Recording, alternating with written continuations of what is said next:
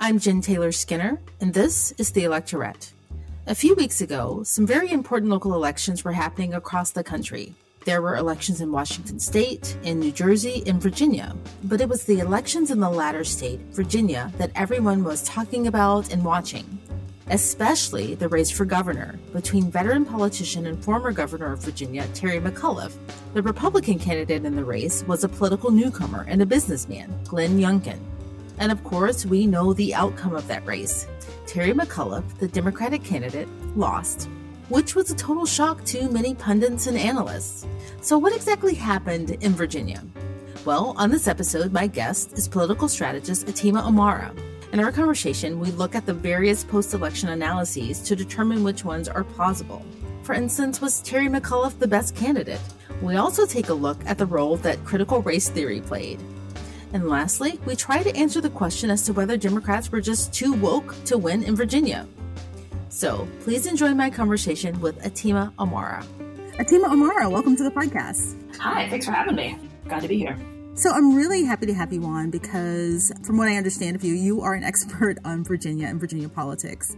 And I wanted to have a conversation about the election that happened. I think it was two weeks ago now. I wanted to get this kind of a cold, cold take because whenever there's a big election, everyone comes out with their hot takes. Like, you know, minutes after the polls close, everyone has a hot take as to what they think happened.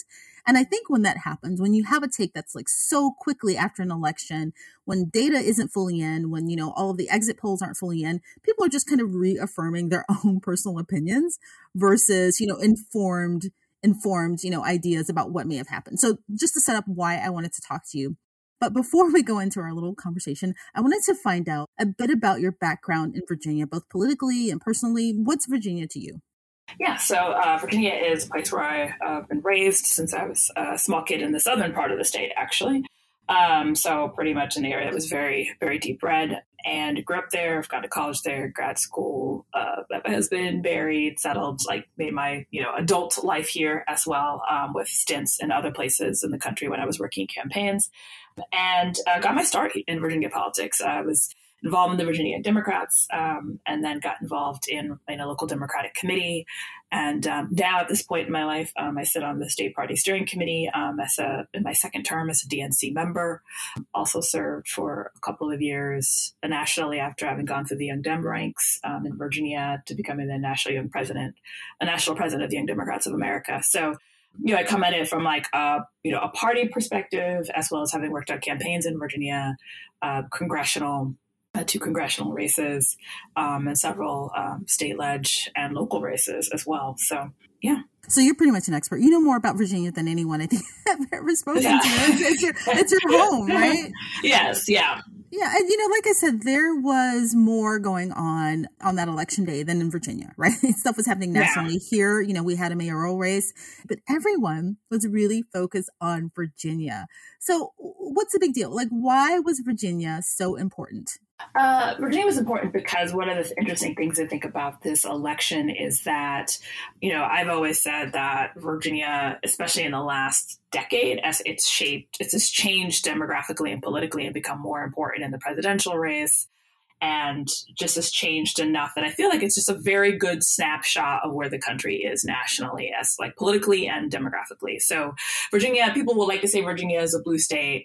I've always thought it's solidly remained a purple state with like strong blue leanings. Um, and, you know, one of those things means that we have a certain percentage of people that are very Dem and progressive, a certain percentage that are very conservative to the right, and then those who are just straight in the middle. And that's pretty much where you know our country is. And so in 2017 you know people were trying to figure out if the blue wave would be real going into the 2018 midterms or was it just you know polling when everybody was super suspicious of polling after the 2016 elections. And you know virginia was a place that demonstrated that the blue wave was real. We picked up you know, uh, 14 seats in the Virginia House of Delegates on maps that were not necessarily friendly to us, but were districts where Clinton had done well in 2016. Um, and then we won statewide ticket for Democrats for the first time in uh, a generation. And and in this term, I think reason why people are talking about it and what it matters for 2022 is, you know, it's the same thing, right? We had a wave in the opposite direction And I would say it's less of a wave because um, Republicans didn't win the House of Delegates by that much, but they did pick up a statewide ticket. It was, um, you know, less than 60,000 more like maybe less than 65,000 votes all said and all said and done. So, you know, people are looking at it as to, is this a good forecast as it was in 2017 as to where the country is going given the political leanings of Virginia has seemed to be an accurate predictor in the last, you know, five to 10 years of where the country is. Yeah, um, you're absolutely right. I've spoken with a lot of activists who have worked in Virginia to get the vote out. And mm-hmm. you know they they viewed Virginia you know as a template for other states that are similar you know other purple states. And I agree with you there too. It's a purple state. I've never thought of it as a solid blue state but a purple state. And I think that's really important to remember. But anyway activists on the ground saw Virginia as a template for other you know local elections around the country and until, you know, this past election, Virginia was a, a blue trifecta, right? Which is really important right. for state politics. And like trifecta, just in case, you know, the listeners aren't sure what that means, it means that Democrats, or it could be a red trifecta too, it means that one party controls all levels of government in that state. Yeah. So until recently, Virginia was a, a, blue trifecta, and that is no longer as of I think like a couple weeks ago. So that's why it's it's important. Yeah, of course, absolutely, and that's yeah, and it's uh, gone the opposite direction at least for the well, and it gets kind of interesting because we have redistricting and all of that coming up. So at least for the next year, you know, the Republicans now uh, going into 22 will have statewide uh, executive offices that are elected, as well as uh, state, at least the House of Delegates. They do not have the Senate. So, um, but with redistricting, we have new maps, and that changes things. So people have to run again, actually, to re- to hold their seats. So it could get kind of interesting with that new wrench thrown into all of this dynamic for everyone. So yeah. Yeah. So, so let's get mm-hmm. into to what happened on, on Tuesday a couple of weeks ago. Um, you know, all of the takes that, that people have given on, you know, on MSNBC and Meet the Press and all the places, right? Um, let's start with the fact that we both agree that Virginia is a purple state and about overconfidence, right?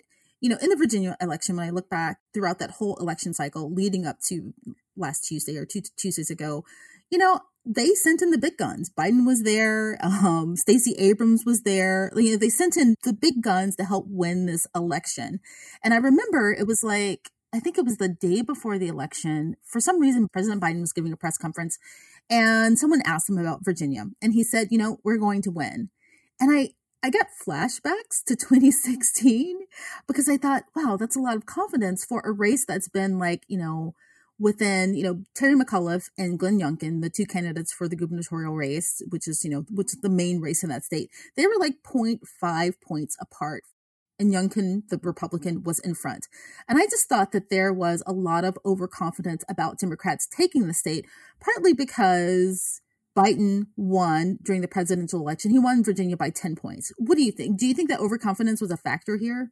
I think there was definitely overconfidence. Um, on the ground from some folks. And when I say on the ground, I really just mean that I think, you know, McAuliffe was up higher earlier in the year.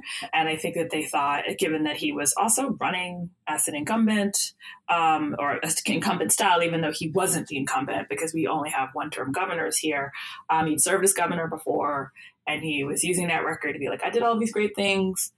And, you know, Youngkin is a lot like Trump, and they were feeling good about their numbers. So I think that there was a little overconfidence in the, in the early days. And that went on, I think, for a little too long, um, is my assessment. And when I talked to others here, what they felt went wrong. And for me, as a, as a strategist and having done campaigns, understanding like headwinds, where the electorate is, what's happening. You know, I don't care if we think it, you're like, you know, 15 points ahead and should be uh, because you're the logical answer to be, you know, governor. You just work like you're 10 points behind. And that wasn't, I think, until the final couple of months. Uh, how a lot of folks uh, would definitely tell you they felt about uh, the campaign efforts and organizing. I mean, I will say turnout was the highest turnout we've ever had in a gubernatorial race. Uh, I think since the the 90s, we surpassed turnout um, by even what turned out in, in, in uh, 2017 for the governor's race. But they Republicans had more people who turned out, um, and our turnout in comparison was down. And so when you look at such a small margin um, by which McAuliffe and Democrats, like the House of Delegates, I think they lost their seats. Um, when you add them up all together, the six or seven that lost their seats uh, by like a thousand votes. It wasn't a lot. They were all losing by like a couple hundred, 300. Uh, you know, not a lot. It wasn't a blowout. It wasn't a two to one loss for any of them. Um, and the same with the statewide ticket. You know, where can you make up that 63,000. And there was a significant drop off from participation in 2020, for example. So we could have probably found those votes uh, all across the state, and we didn't. So. Is that what you mean by people became too comfortable too soon? Like, you know, if they had realized that and pivoted, do you think they would have done what differently? Um, yeah. So I think a couple things. And I had given an interview as a couple of local Dem chairs um, who did as well, at least one in a Newsweek article on our experiences. Uh, biggest flag for me was that uh, I had gone down to visit my mom uh, a couple times and we talked on the phone and she'd said, you know, I'm not hearing anything from the McAuliffe campaign. And she's sort of like your prototype black woman who votes in in elections. She's even like since 2017, I think, taken to voting in like our special elections because we have those a lot. And so she's a consistent voter, and she's pretty consistently voted for Dems in the past. She, you know, years ago she voted for Republicans, I think, a few times, like on, on the lower ballot, people that she knew, but she's just completely changed to like voting for you know Democrats all the time. And so she's like, I haven't heard anything. Um, and I was like, really? Like not a phone call, not a mail piece, not a, she's like, no, nothing, not door knock. However, I have been knocked by the Youngkin campaign, and I'm like interesting. Um, you know, and I know in past, like she's always been knocked by the Democrats, usually just affirming that she's voting. Um, and, you know, she gets a mail piece or two just urging her to come out as like what they consider her, I would imagine, as a base voter. She didn't this year. Um, I heard that from a number of my friends whose families, you know, are black or brown who have been uh, voting consistently um, in the state. Like they hadn't really gotten a lot of outreach, or they had not known others who were consistent voters who had gotten a lot of voter engagement outreach. Um, when I went to go visit my mom, um, and she was in a and she lived in a battleground area, like it was uh, one of the counties I was important, and you know, I noticed when I went to the neighborhood, my neighborhood over the years that like I visited her has never been extremely political. You see a sign here or there. That's about it. Uh, when I was on a visitor in the final month before the election, several Republican signs up and not in the medians, actual people's yards. Now, signs don't vote, but it does demonstrate a level of support when people take signs and put them in their yard. And I couldn't find a McAuliffe sign or any Democratic candidate sign really throughout the neighborhood. That was my second alarm, you know. And so when you're trying to add that to other stories you're hearing from across the state where other folks are like, I'm not seeing ground game, you're then starting to wonder, okay, well, people like my mom are going to come out and vote. They've been consistent voters. They're going to come out and vote. They're going to do what they do. But who are we not reaching? That becomes the question.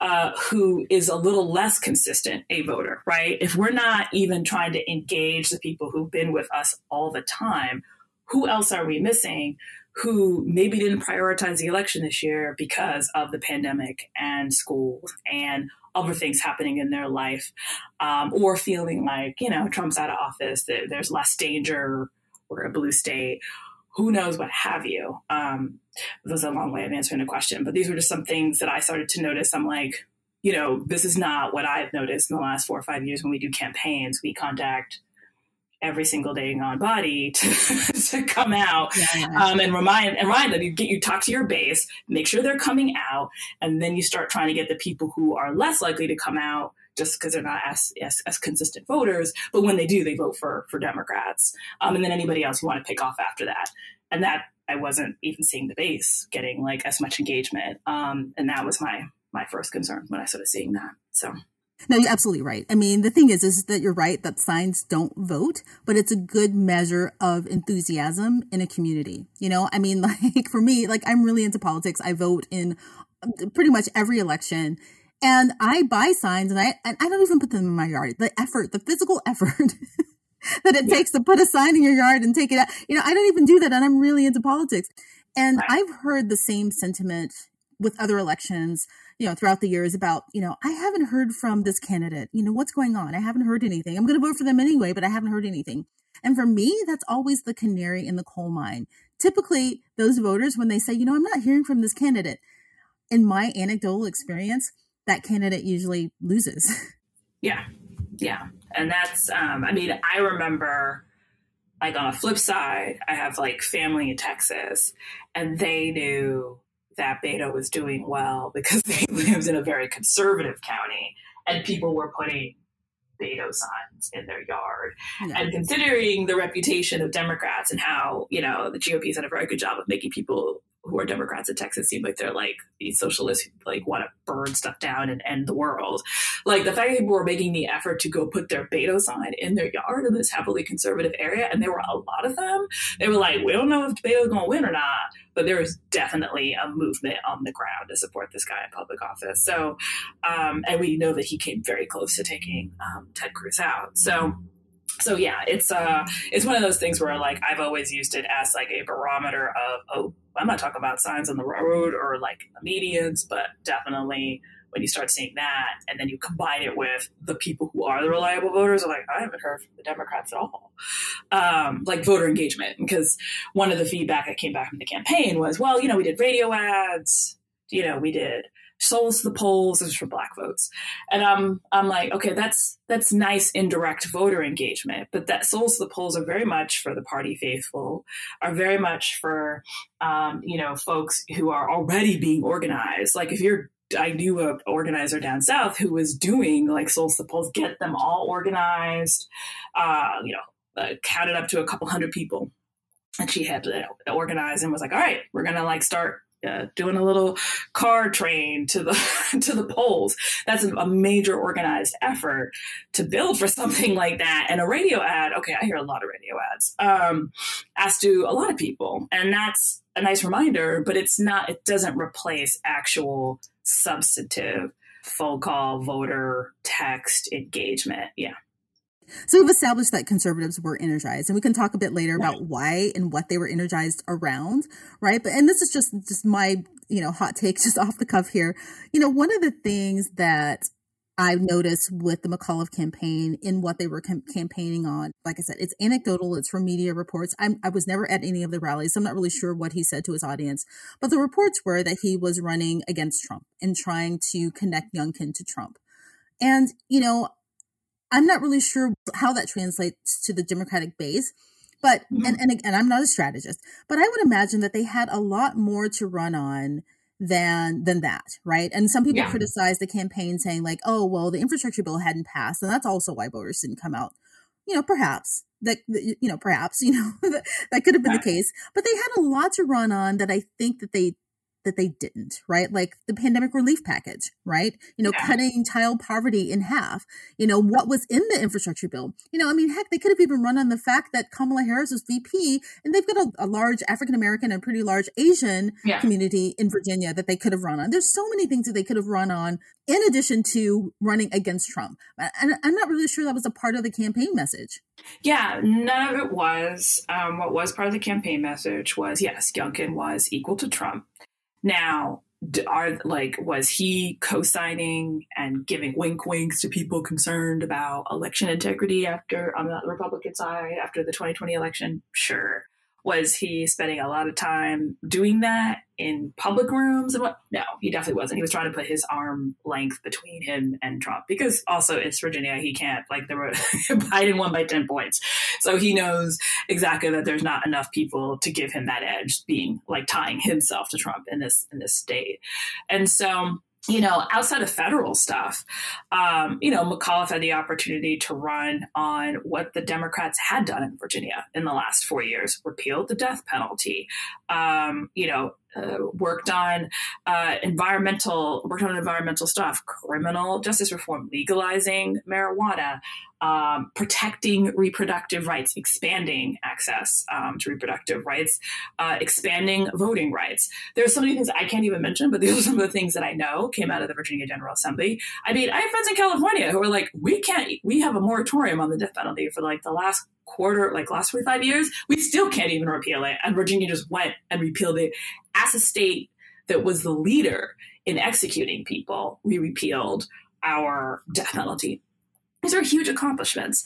You know, job growth happened when uh, McAuliffe was governor. He did mention some of those things when he was governor, but where he failed to pivot, I think, was that he didn't talk about then, based off of all these amazing things I did as governor, based off what Virginia Democrats have brought to you, this is what, if you give me the opportunity to serve another four years, uh, is the future of Virginia, how we build back better in the Commonwealth. You know, whether that's there was talk about having a state family paid leave plan. Yes, everybody's cranky about build back better, paid family leave being taken out.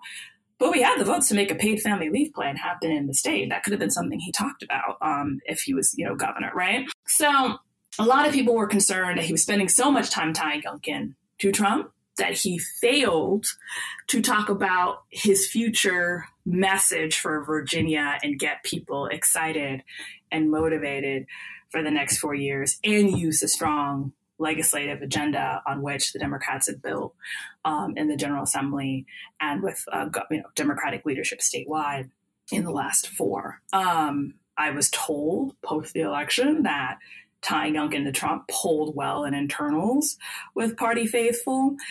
You don't have to tell me twice. Like, I'm not going to vote for Youngkin. Like, you know, right. Democrats, right? You know, like, okay, I get it. Like, we can't, you know, have this dude in there. But, like, for the people who don't pay attention every day, they're like, Trump's gone, right? Like, they're not seeing some of the threats that you and I are sort of seeing in the news. You, don't, you know, don't watch Maddow, don't watch Hayes, all of that. So, um, you know, you have to make you have to make other points besides, especially when Youngkin is trying very hard to make sure he doesn't look like he's tied to Trump. You have to try for other things. And I never saw that pivot really happen. So. No, you're absolutely right. Like all the things that the Virginia House of Delegates have been able to do since they had the blue trifecta or just the state generally. I mean, it's, it's incredible, right? I mean, like you said, in some ways they were more progressive than states like California. Yeah. And, you know, that just wasn't a part of the campaign message. And I think that this is a lesson that we need to take as a party into 2022 and 2024, right? You really have to hammer on what, what you've done, whether you're looking at the state level or at the federal level. For instance, you know, I was looking at the numbers. I think 30% of, um, Youngkin won about 30% of Latino voters and about 30%, over 30% of Asian voters and 13% of um, Black voters, right? You know, yeah. that's nothing to sneeze at. I mean, mention the fact that Biden you know, restore DACA via executive action. Right. I mean, you know, just say like this is the party that you need to get out to vote for, and this is the party you need to be excited about. And I just didn't hear that. Um, yeah, yeah, yeah, yeah. We didn't say that either, and so I think of that. You know, when you're not doing voter engagement to the base um, in a substantive way, uh, and you're not uh, reemphasizing that with a positive message, and then especially to those who are, you know, uh, less like consistent voters, nothing for them to get excited about. Um, yeah, I mean, it's it, it kind of all compounds itself. Um, and also just how the Republicans were very strategic. Um, you know, I've learned about what the Republicans were doing um, in Virginia to try and really shore up the vote, and they were being smart about it. They're like, okay, listen, like Northern Virginia is a blue hub in the state for blue vote, like for Democratic votes. So we just know we can't get below this margin, right? I think they were like, it's 43, 44 percent we'll probably like we just we, we if it gets higher than that we're ha- you know having an issue so we just have to get a certain number of republican votes out of this blue area and then we'll go focus and run up the score in the parts of the state that we know will win like the southern parts and the southwest and that's what they went and did and they and they also looked at they didn't give up on every voter they're like my mom got a call from the Youngkin campaign, even though her voting record has consistently said Democrat for the last four or five more years. They called her, right? They called people who maybe like are consistent voters and like, hey, let me talk to you about the positive vision that Glenn Youngkin has for Virginia. Um, you know, so they call they they like segmented Asian voters. They, they, I remember reading something where they said they talked to Polynesian, they talked to East Asian. They were looking at different segments of communities, you know, their politics. And I'm just sitting here weeping because I'm like, oh my god, this is this is the type of work that our party needs to be doing, not just on a statewide, but on a national level, because that's essentially how Stacey Abrams came, you know, very close to winning, save for votes being dumped um, and other voter suppression tactics in Georgia. She had the same thing. She had Vietnamese uh, language phone banks running. She had Spanish phone banks running, like reaching out to voters in their language, talking about the message of the Democrats and what Democrats would do for them, um, and meeting them where they were. And there wasn't that kind of rigorous campaign effort. Like I was hearing delegates are like out in southern parts of the state. They're like, yo, you'd see educators for Youngkin, you'd see teachers for Youngkin, you'd see students for Youngkin. And then there was none of that on our side, which is funny. We've done that in the past where we've had educators or hunters for Northam or black voters for Northam or, you know, young people for, you know, whatever candidate is running at that time. And we didn't have any of that constituency sort of targeted outreach and signs. So, yeah. Yeah, you know, I think that goes back to the overconfidence. You know, I I just um and this is kind of a controversial thing to bring up because I'm not I try to avoid, you know, ageism generally, especially in politics yeah. because that often comes up. And, you know, I don't I don't actually even know how old Terry McAuliffe is, but um I'm curious as to whether he was really the right candidate, you know, because we've seen him before. He's been around in politics for a very long time. And, you know, I wonder if voters were not enthusiastic because they, you know, they were saying, you know, we've seen this before. You know, we've seen this movie before.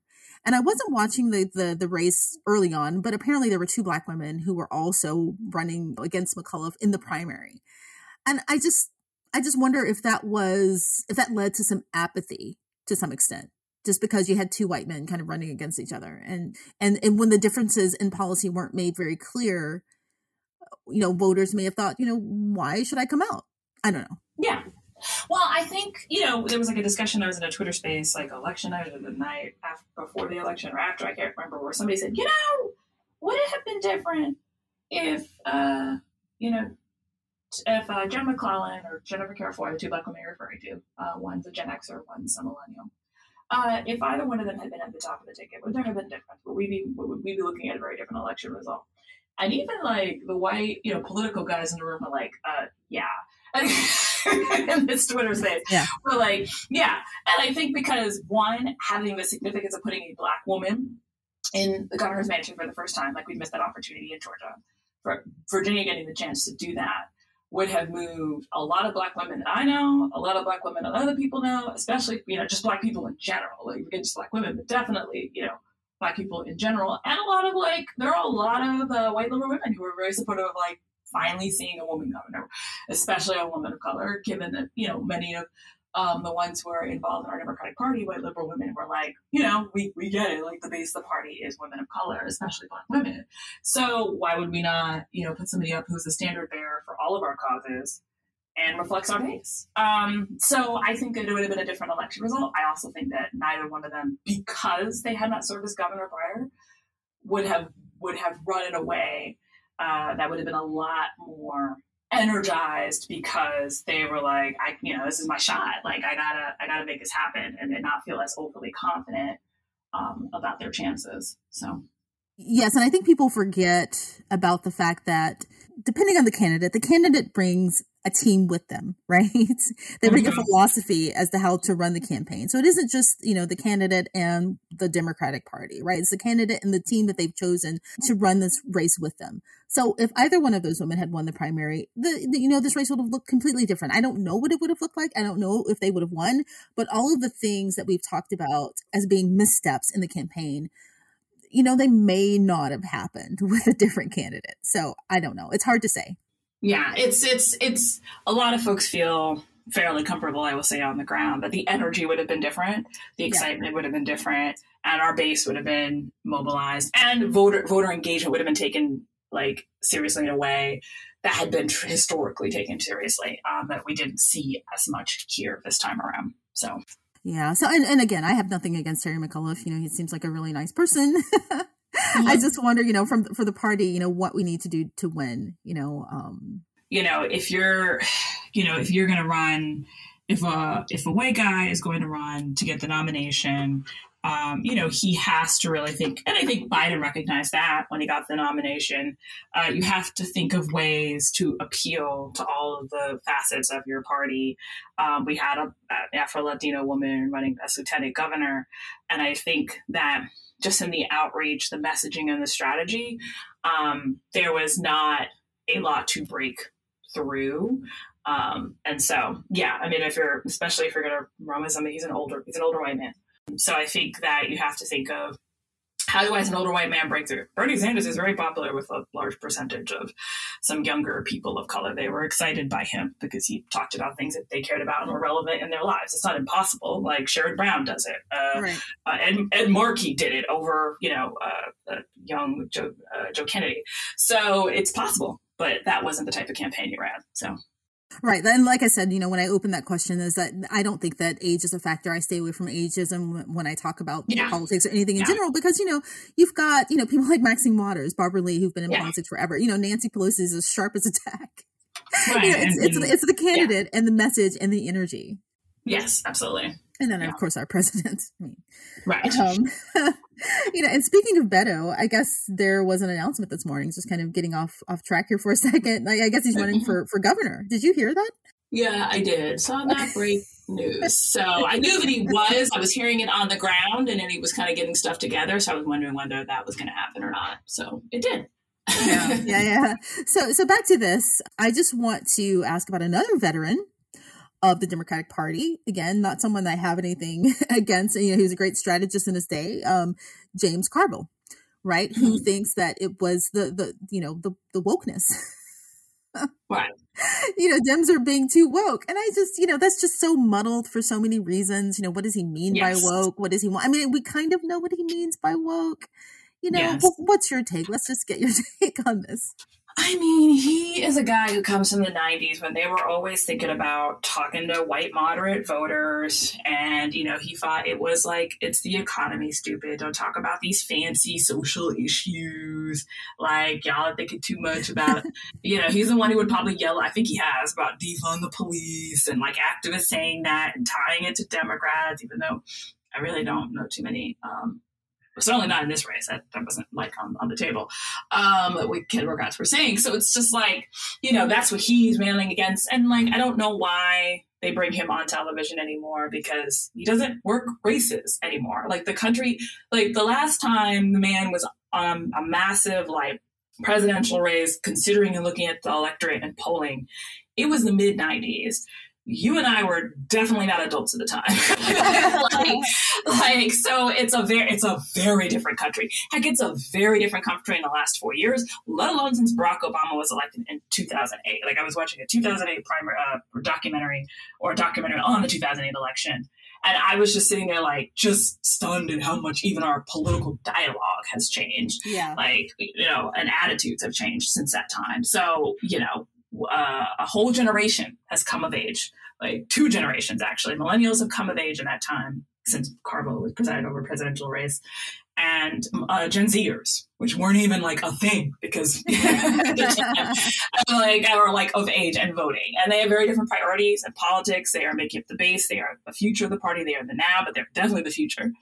And even older Xers, we're all thinking differently about how we can do America and build America in a very different type of way. And when he says wokeism, it's really offensive to you know, like those out there who are trying to think of how to have a multiracial, multi-ethnic, multi-religious democracy that also uh, is well, a wealthy nation that does not leave anybody behind. You know, yeah, yeah. And I'm personally offended as a black woman when yeah. Know, someone. No, I mean I, I am because yeah, we it's, yeah. it's coded. You know, he's saying yeah. like you know this this party is worrying too much about the needs of black and brown people. I'm sorry, do something else. And and I, I find that personally offensive.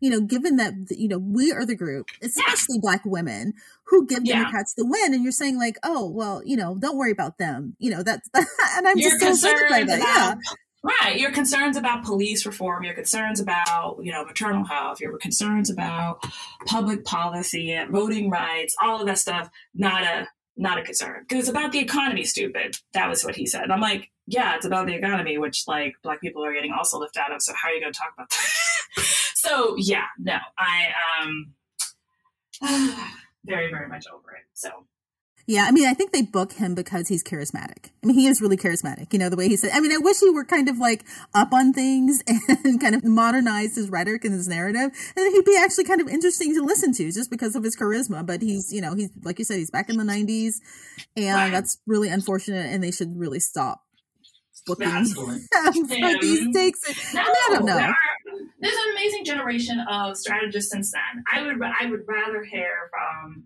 And, you know, there's diminishing returns on what some of the younger strategists have to say, because they mostly focus still white men. But I'd rather hear from David Plouffe, who at least operated a campaign in this century. Um, yeah. Uh, so we didn't talk about critical race theory. So critical race theory is, is a really juicy topic. Um, we could have a whole other conversation about that, but essentially, actually, yeah, so, yeah, we could. Yeah. I mean, we should actually, you know, um, yeah. because it's not a thing, and it bothers me yeah. to, to have all of these debates about critical race theory when it's not a thing. It's literally a made up thing by Republicans. Yet Democrats are talking about it so much. They've made it sound like we're running on critical race theory. Right. when we're not because it doesn't exist in the settings that they that they say it does but i do believe that that was a factor in people getting out and being energized for Glenn Youngkin because, you know, they were saying, you know, like, hey, there's this really scary thing. If you saw all of the, you know, the violent protests, which weren't violent, you know, last year for George Floyd, they're going to bring that to the classrooms and scare your children and make them feel guilty. And it's just, it was completely made up and not true. And I think that Democrats have been trapped into talking about it because they're just trying to correct the lies from, from the right. Yeah, and I think that they haven't really they haven't really grappled with how to deal with the messaging on it. Straight up deny that it exists isn't working because the Fox News has run with it for so long that people actually believe it exists. I know of a, an elected official in Loudoun County where this started um, and was like the hub of most of this fight, um, who ran into a voter who said that she they have to like not elect Democrats because the school board is pushing CRT and it's terrible. And this elected official asked the woman, What is it? Can you tell me what that is? No, I just know that it's happening. I don't have any kids in the school. I just know it's evil. Where is she getting that? Fox News and a whole bunch of other like propaganda on the ground. I mean, I saw countless of interviews with voters who said, I can't tell you what it is. I just know it's happening in the schools and we got to stop it. How do you compete with that? So when you say to like, you know, somebody, it doesn't exist, they're like, no, but I heard it does. Like in their mind, like it's like it's, it exists. So you know, therefore, you know, because Fox News has told them, so obviously it's true. It's on a news network. So because they've been covering exactly. this for a year, yeah. yeah. So that's what they're dealing with. And I mean, when you when I saw an interview with one of the Republican strategists who worked for Youngkin, they asked him about it. He says, "Well, we're Democrats are lying. I've seen. I, I know that it's being taught in schools." The reporter did not refute him. Right. That's on the media to refute that too. And she did not refute him. He said Democrats are lying. They are teaching this in school. Well, I mean, there's not a handbook, he said, but it's it's happening. I mean, there's like things that are happening in the school that are CRT. He's straight lying, right? Yeah. so, yeah, yeah. Yeah. Yeah. I think I'll have a whole conversation about CRT, not from the perspective of, of like, about what it is, not not necessarily yeah. from the perspective about what it is, but about yeah. what to do about it from a democratic strategic point of view. So, given everything that we've just talked about, what should Democrats be doing to, let's just do 2020, 2022, the midterms? How do we not make these same mm-hmm. mistakes? I think one is that we absolutely focus on our base. Um, of, vote, of voters, make sure that we're talking to them, make sure we're selling them on the things that we have done, um, and talking to the concerns that they have in their districts, right? Like, not every district is made the same. That's one. Two is actually reaching out to voters in areas, not giving up on certain areas. Some people say, you know, we haven't we haven't talked to rural voters in a while. We haven't. And so, you know, some folks are like, well, there's a lot of white rural voters, but they vote for Republicans devotedly. Okay. Well, there's other, there's black voters. 25% of the rural areas are made up of black and brown voters. Talk to them. Like, has anybody engaged with them? I've heard stories from plenty of rural candidates who are Democrats who go into these areas and they're like, you're the first Democrat who's knocked on my door in 10 years, right? Talk to them. Engage the white voters who've long since disengaged.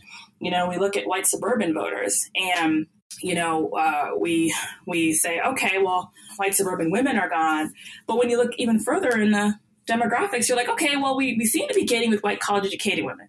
So why don't we we have the data and information to target? So why don't we do better targeting and outreach? And so talk to our base, uh, build in the rural areas, build in the suburban areas with the voters who are with us, and start talking about the things that we've done well and what we plan to do if they get give us the vote you know if, if they come out and vote for us so those are some of the like basic things i think we need to be doing that hasn't been handled so yeah those are some of the things i think about going into 22 that we just need to do that are lessons that we've learned from i've seen happen in 2021 that we need to do in 2022 if we even hope to win. But I will say this we are dealing with the headwinds of running in a time frame where, you know, Democrats are, uh, you know, we're running to keep uh, the House when usually the president who occupies the White House, his party usually loses seats. We're going after redistricting has happened. Um, so it's going to be harder, which is why it's even more important that we really run up our voter engagement game. So. Yeah. Well, Atima Omara, thank you so much. You heard it straight from the expert in Virginia. thank you so much. And, and, I will definitely have to have you on again. So um, thanks for all the work that you do and have a good one. Yes, you too. Thank you so much for having me.